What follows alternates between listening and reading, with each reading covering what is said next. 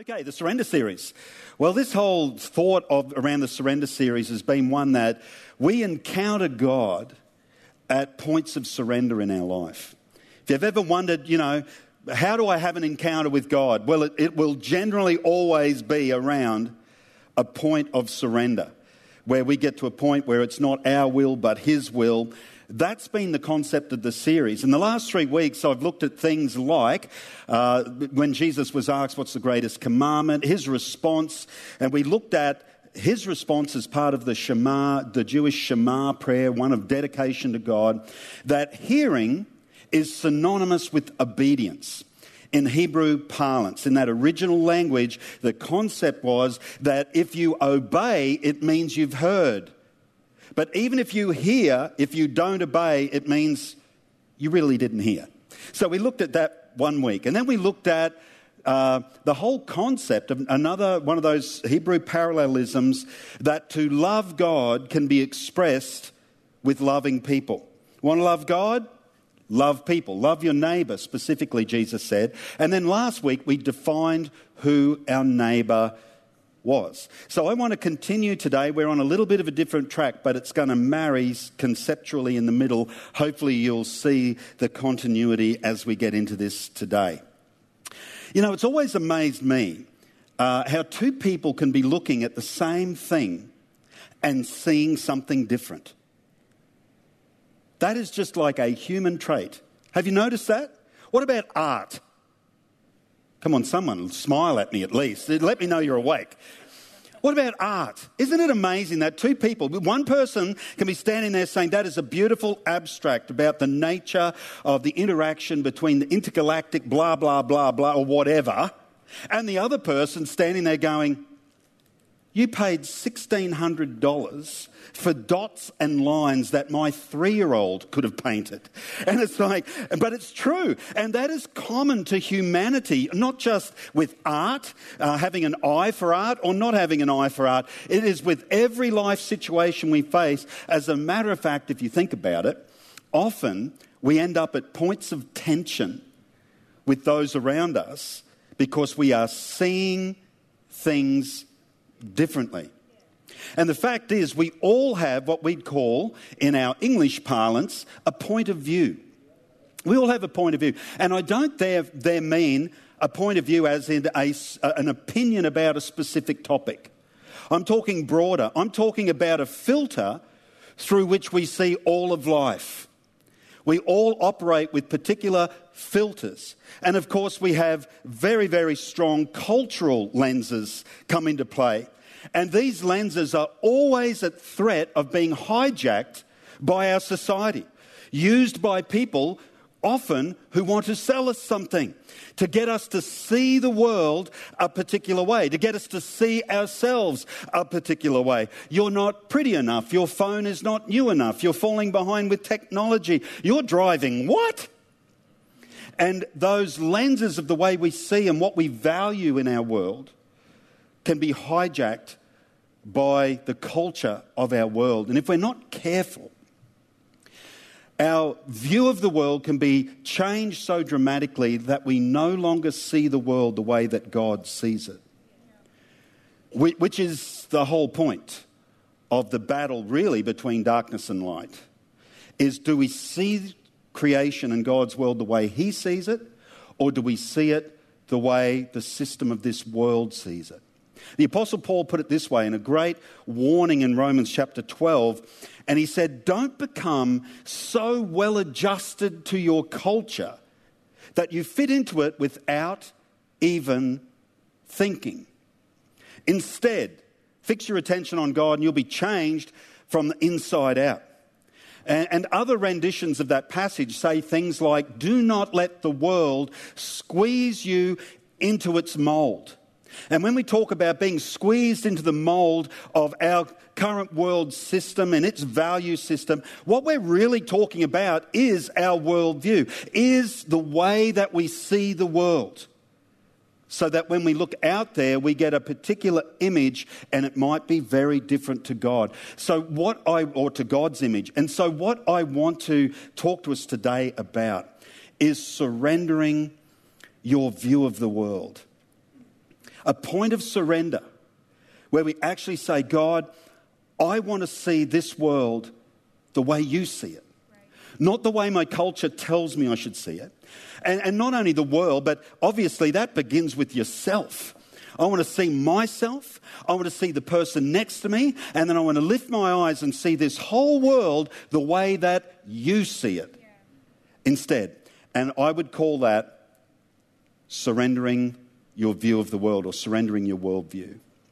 And uh, I want to look at Jesus and his teaching in Luke chapter 11, verse 33 to 36. Jesus says these words No one when he has lit a lamp, puts it in a secret place or under a basket, but on a lampstand, that those who come in may see the light.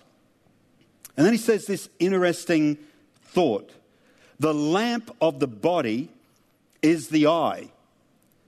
Therefore, when your eye is good, your whole body is also full of light.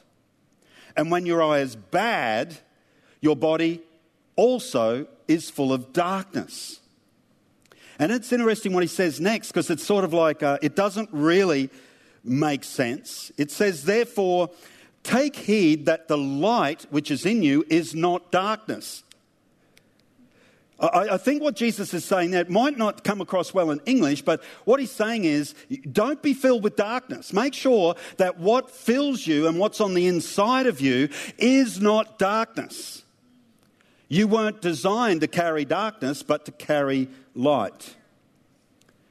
If then your whole body is full of light, having no dark part, the whole body will be full of light as when the bright shining of a lamp gives its light.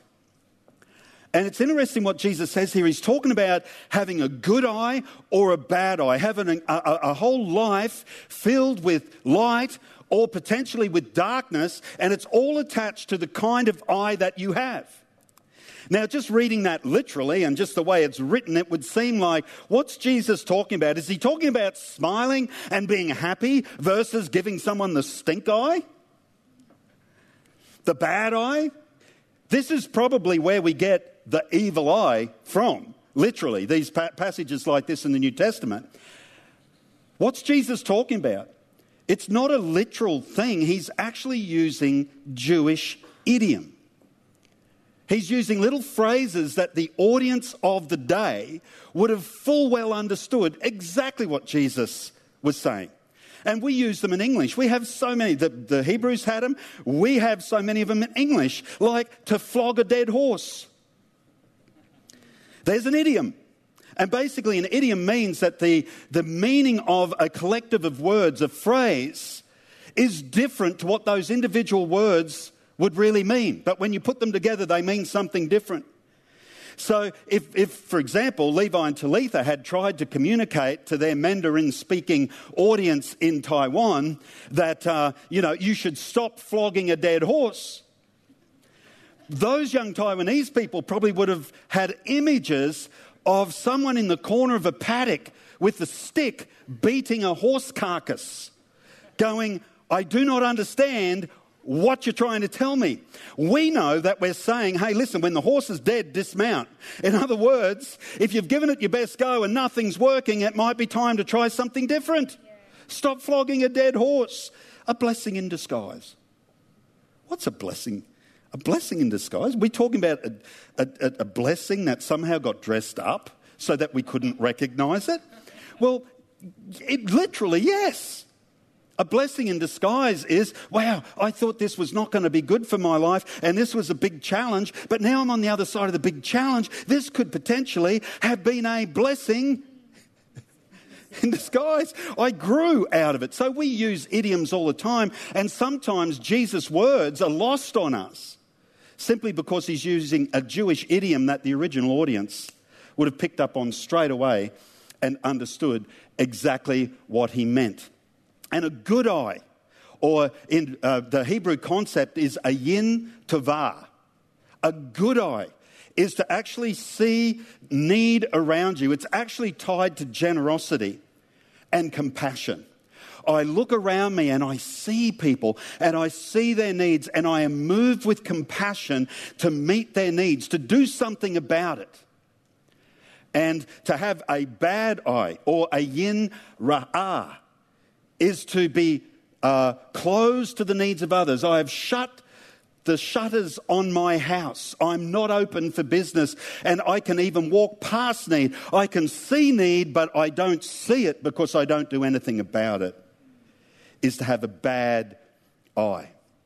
And the beauty of this passage is Jesus is saying if you can change the way you view the world, if you can actually, if you develop a good eye, it's the opportunity is for God to fill your whole life with light and your light becomes a light to all around you. Remember our original vocation as human beings? We were created in the image of God.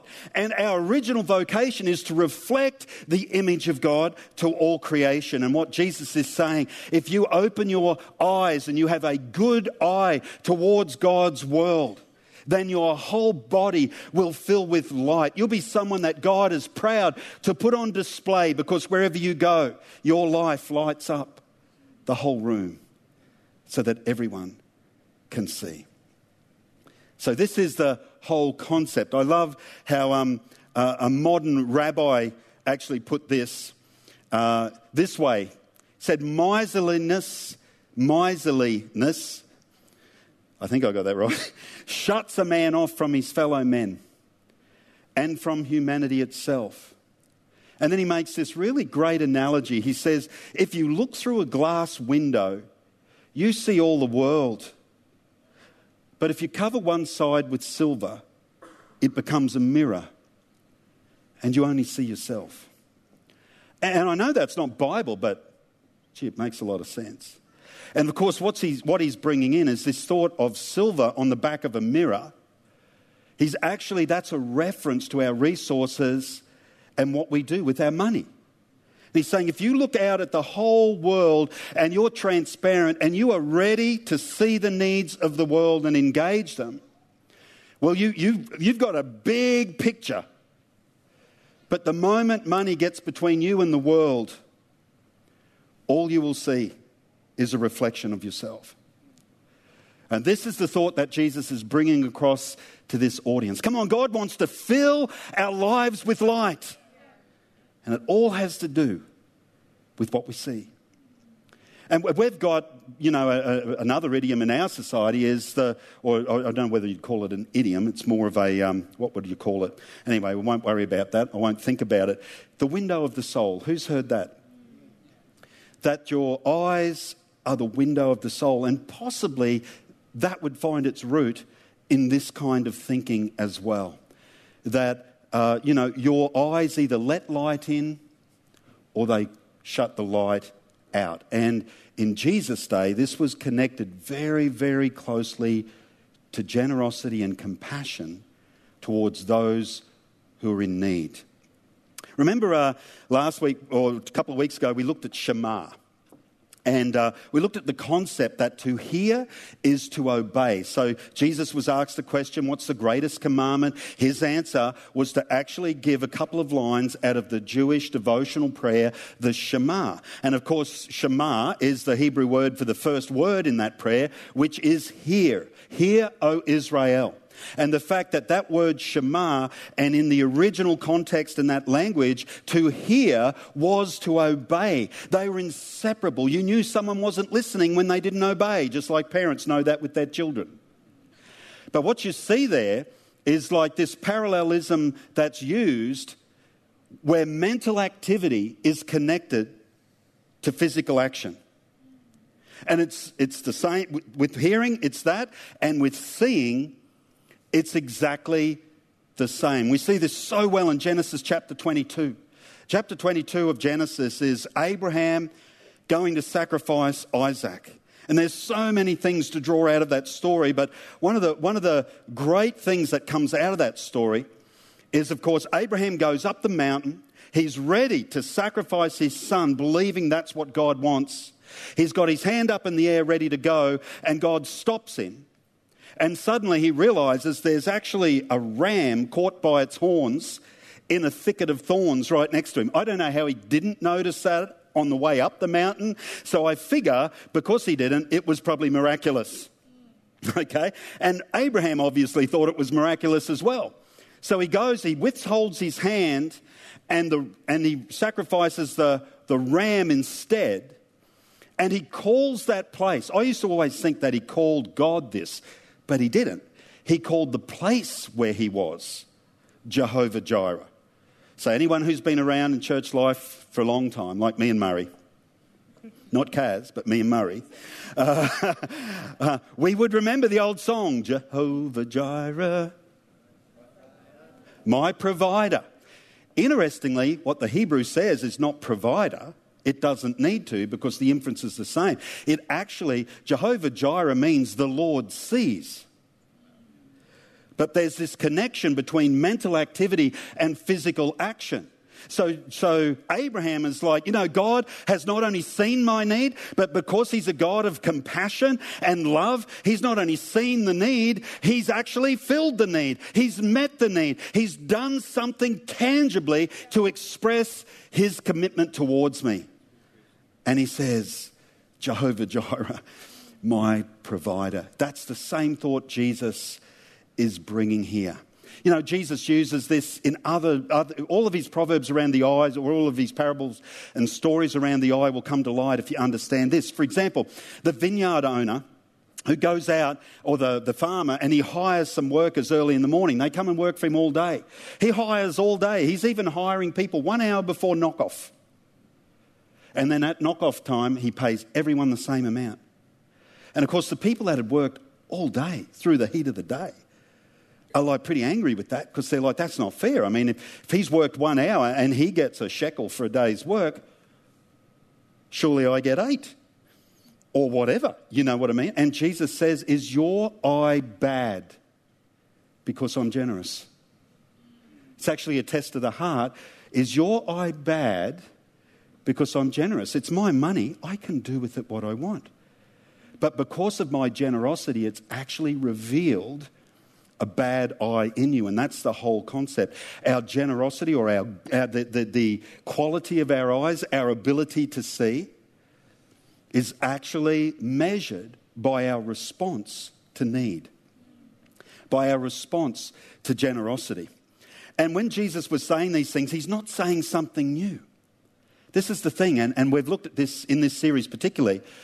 Jesus was Jewish. I mean, who would have thunk it?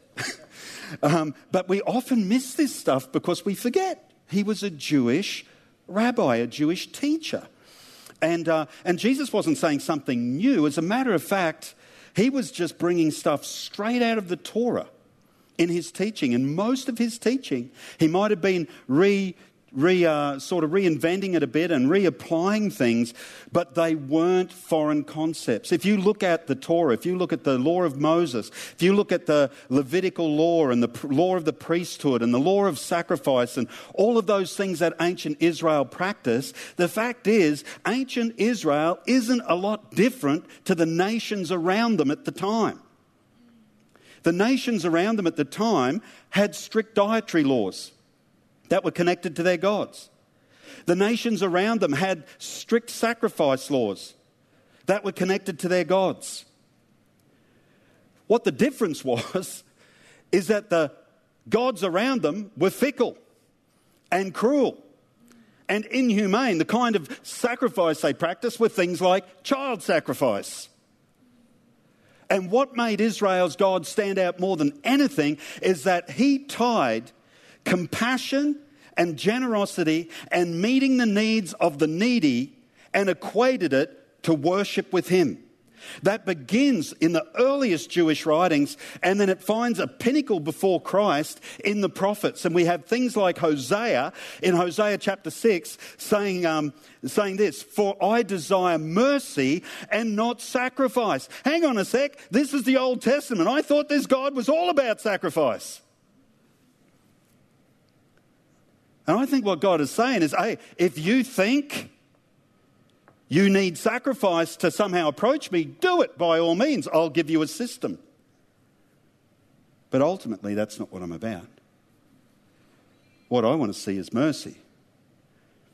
I'll know you've heard when I see mercy. I'll know you've seen when I see mercy. Goes on to say, it, it, I want the knowledge of God rather than burnt offerings. In other words, I'm in this for relationship. You think, you know, you think burning an animal on the altar, you think that's what I get pleasure in? That's not what I want. I want you to know me. I want to be in relationship with you. And when we hear, we act. And the way we act is toward those in need. And God knows you've heard and you've seen. And what we're actually doing is reflecting who he is. Like, why is Jesus so adamant about a good eye and a bad eye? And why is it ta- attached to generosity? You know, he goes as far as to say this where your treasure is, that's where your, your heart will be as well. Your whole focus and motivation of life will be attached to what you do with your finances. And this is because, again, our original vocation is to reflect the character and nature of God. If we are stingy, as people who say we believe, what we're actually reflecting is a stingy God. We're, we're actually saying, I don't really believe God cares for me, and I certainly don't believe He provides for me. So I've got to do everything for myself. And it's an inaccurate reflection of who God is. When we have a revelation of God's goodness, kindness, care towards us, His provision, Jehovah Jireh, and we live that way and we, live, we begin to live that way towards others. Hey, God looks after my need. Therefore, I'm not a pie that, you know, who, he who dies with the most toys wins. I'm a river through whom the blessing of God flows. People look at that and go, that God is good. We're actually reflecting. Are you okay? I'm not angry. I'm just excited. Is that okay? Don't, don't read me wrong. Okay, so I better tie this off. Get the eye right, and light floods your soul. You know, in everything I've said this morning, this is not about rebuking us for having bad eyes. The fact is, you're sitting here, you're committed. This is a missions church, this is a community care church. We are involved all over the place, and we do meet needs every week as a collective. I do think we have to consider and not just sort of go, oh, well, I give a little bit there, so that takes care of it. We've all got to be responsible wherever we are all the time. But this isn't about rebuking a bad eye. This is about the promise that Jesus is actually saying. If your eye is good, your whole life will fill with light. A number of years ago, I was up in, um, in Bali and I'd gone up to Indonesia for a, a bit of a flying trip into West Papua, uh, or Irian Jaya, it used to be known, and of course annexed by the Indonesian military, and, and terrible things happening up there, the kind of things that happen with that kind of thing going on. And uh, I'd gone up and I was uh, I went packed light with three cotton shirts, a couple of pairs of shorts, and we were headed into the jungle. But I got to Bali, and that night there was a massacre up in West Papua, and the people who were getting us in there said, "Just can't go. It's just gone nuts. You just can't come." So I spent a day in Bali, and then and just headed back to Australia. um, gee, they gave me a hard time at the airport for going to Bali for one day with three shirts in my backpack. I tell you. I didn't think I was ever going to get out of that airport without a strip shirt, but thank you, Jesus, I did.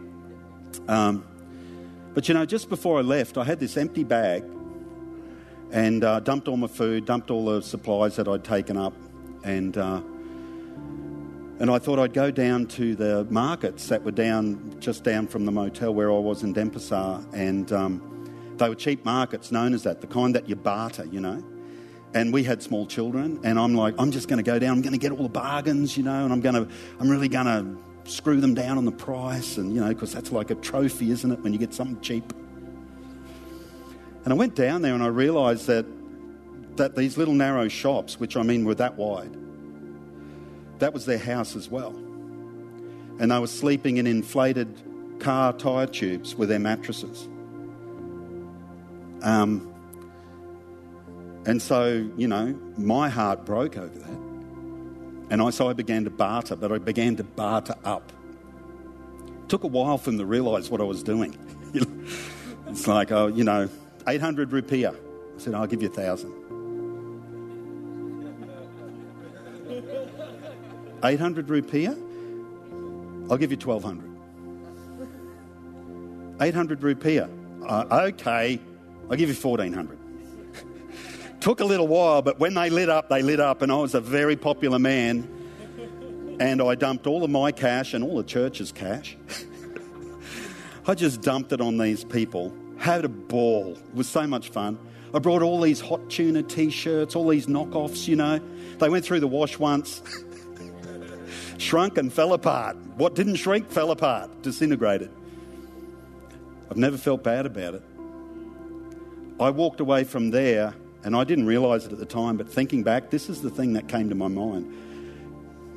That day, my whole life filled with light. That's what Jesus is talking about. Have you got a good eye? Have you got a good eye in your marriage towards your marriage partner? Can you look beyond resentment for what didn't happen for you or, or what's happening that shouldn't be? Can you look beyond that and see them with compassion? And see them with generosity, shower them with words. I, I still cringe when I see guys and they've been married 40 years. Oh, yeah, no, I always forget the birthday and don't get it much anyway. She's not much on gifts. I haven't met a woman who's not much on gifts. And I only recognize it because I used to be that idiot. For the first couple of years, convincing Sue that birthdays aren't a big thing. And I didn't, I didn't equate it to this, but I look back now and I think I had a bad eye, even in my marriage. I've caught myself at times speaking to my wife in such a way, to my spouse in such a way, and I think, would I speak to someone in the church like that? even a stranger who'd arrived the first time. It's like, no. Well, there's something very wrong with that. Even sounds like wood, doesn't it? I've had to become convicted of those things and develop a good eye. What about our kids? Wow. Instead of seeing them through the lens of frustration, seeing them through the lens of compassion and potential, and that takes faith sometimes, it does. But wow, a house that does that would fill with light. Wouldn't just be your body, it'd be the whole room would fill with light. What about the workplace? What about the schools or universities where we attend?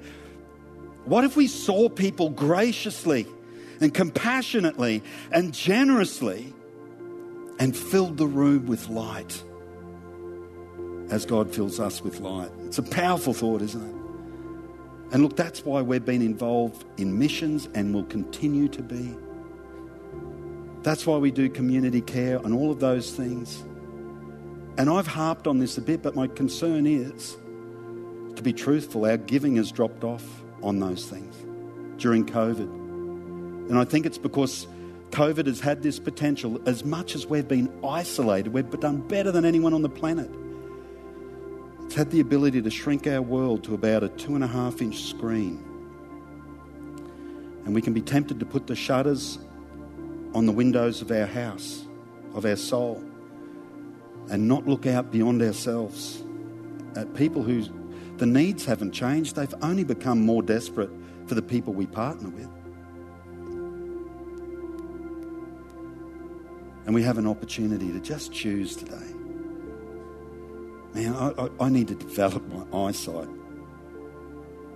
I've, I've got to have eyes for others, an eye for others in the same way that someone who likes art has an eye for art. They can see what needs to be seen. And Jesus is saying, hey, if, if, you can develop that kind of eye for others, your whole life will fill with light. Would you stand with me today? I'm going to ask us some really quick questions as we stand together. Really, really quick.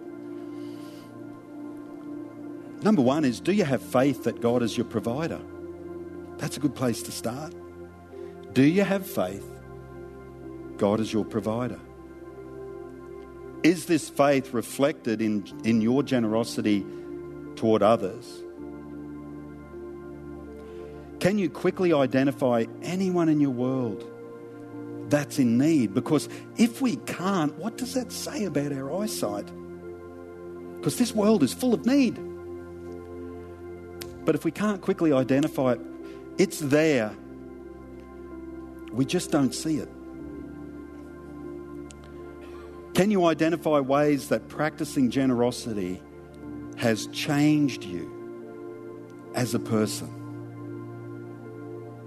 Has, has generosity and your eye towards those in need, has it opened the windows of your life so much that you recognize things that were once dark and now light? And maybe, maybe a really pertinent question to ask in this season that we find ourselves in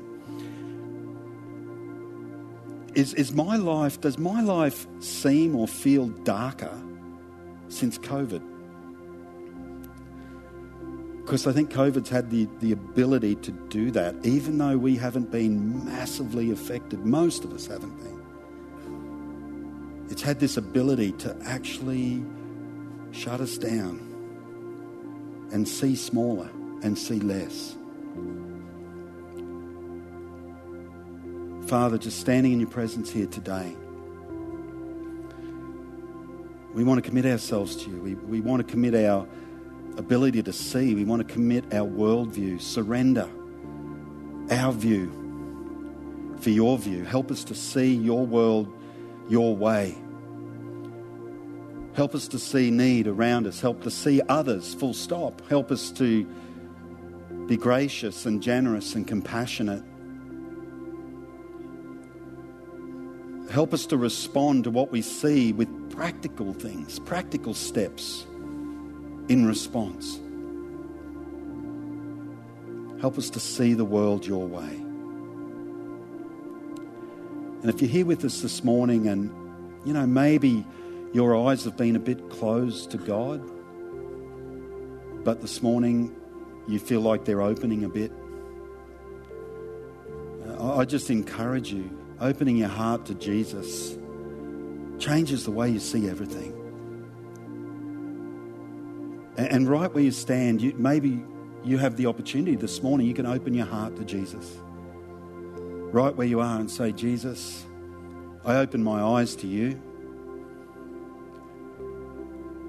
In doing that, I'm opening my eyes to see the world your way, a whole different way. Help me to follow you.